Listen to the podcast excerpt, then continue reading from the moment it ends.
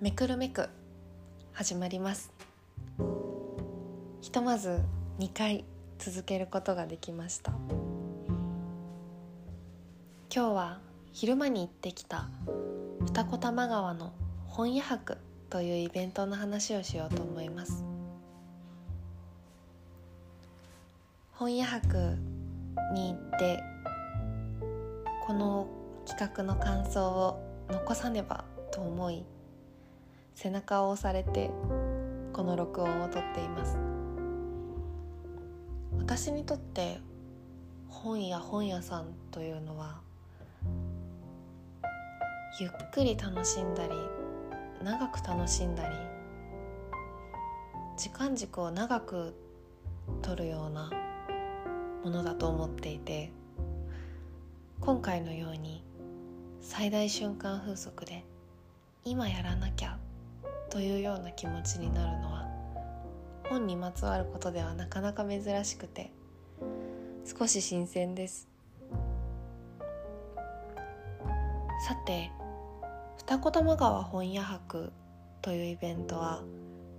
約20ぐらいですかねの本屋さんが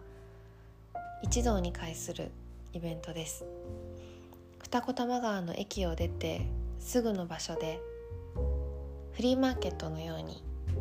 それぞれの書店さんがお店を並べるそしてお客様が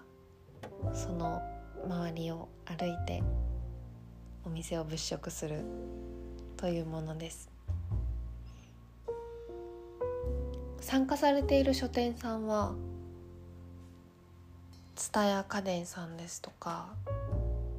青山ブックセンターさんのような有名な店舗さんやそれから個人店の本屋さん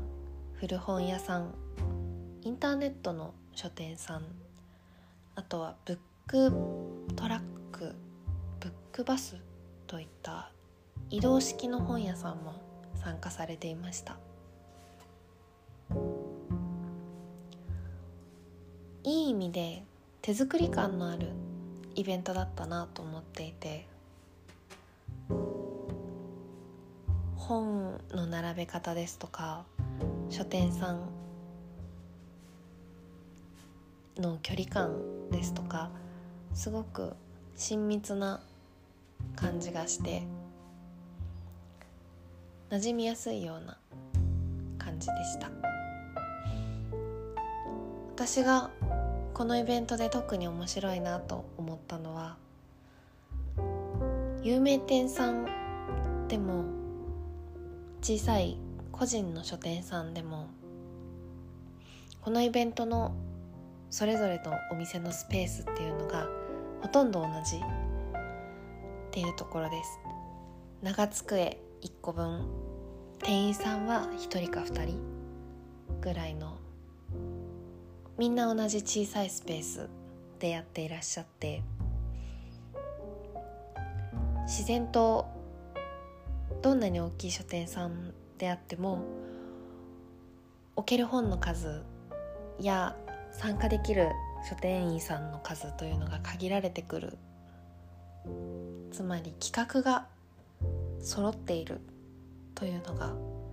面白かったなと私は思います。限られたスペースでどんな本を選んでどんな風に並べるのかというところに純粋にそれぞれの書店さんの考え方や色や魅力が出ていると思います。例えば選ぶ本だったらジャンルを一つに絞って韓国とかフェミニズムか特定のジャンルの本ばかりを集めた書店さんもあれば漫画ばかりといった書店さんもありました。あとはジャンルを絞らずに政治的に議論が分かれるような内容の本を集めているようなお店だったり古い年代の本を集めているお店だったり限られたスペースだからこそより純粋にその書店さんの考え方が見えるなと思ってとてもとても面白かったです。もちろんそれぞれの書店さんの普段のお店の大きさですとかレイアウト照明とか本棚とかかかる音楽とか全て合わせてその本屋さんの魅力だと思うんですけど今回このイベントでみんな似た企画大きさの方を企画でやることによって純度高く書店というものが表現それぞれ表現されているなと思いました。私がもし長机一つ分の本屋さんをやるんだったらどんな本を選ぼうかなと真剣に考えてしまいました。逆に言えば参加された書店さん一点一点の書店員さん皆さんがそうやって何を置こうかと考え頭を悩ませ楽しんだ時間があったのかなと想像したりもします。そういう楽しみ方があるイベントなのかなと思います。ちなみに私は公式のジンの本屋の本当という冊子を買ってお持ち帰りしました。本当はもう少しいろいろな本を買いたかったのですが正直寒さに負けてしまって野外なのでもし明日行かれる方はあったかくして準備万端で行かれるのがいいかなと思います。さて二子玉川といえば私にとっては駅の周辺の小さい範囲の中に結構大きな規模の本屋さんが3つあるというのがちょっと珍しいのかなと思っていて一つは前回のポッドキャストでもお話しした蔦屋家電さん。2つ目が玉川高島屋さんの中にある上の方の階にある紀ノ国屋書店さん。それから二子玉川ライズのこれまた上の方にある、えー、文教堂書店さん。3軒とも中規模か大規模なそこそこの規模がある書店さんです。3つともそれぞれ個性があるのが面白くて。蔦屋家電さんは前回の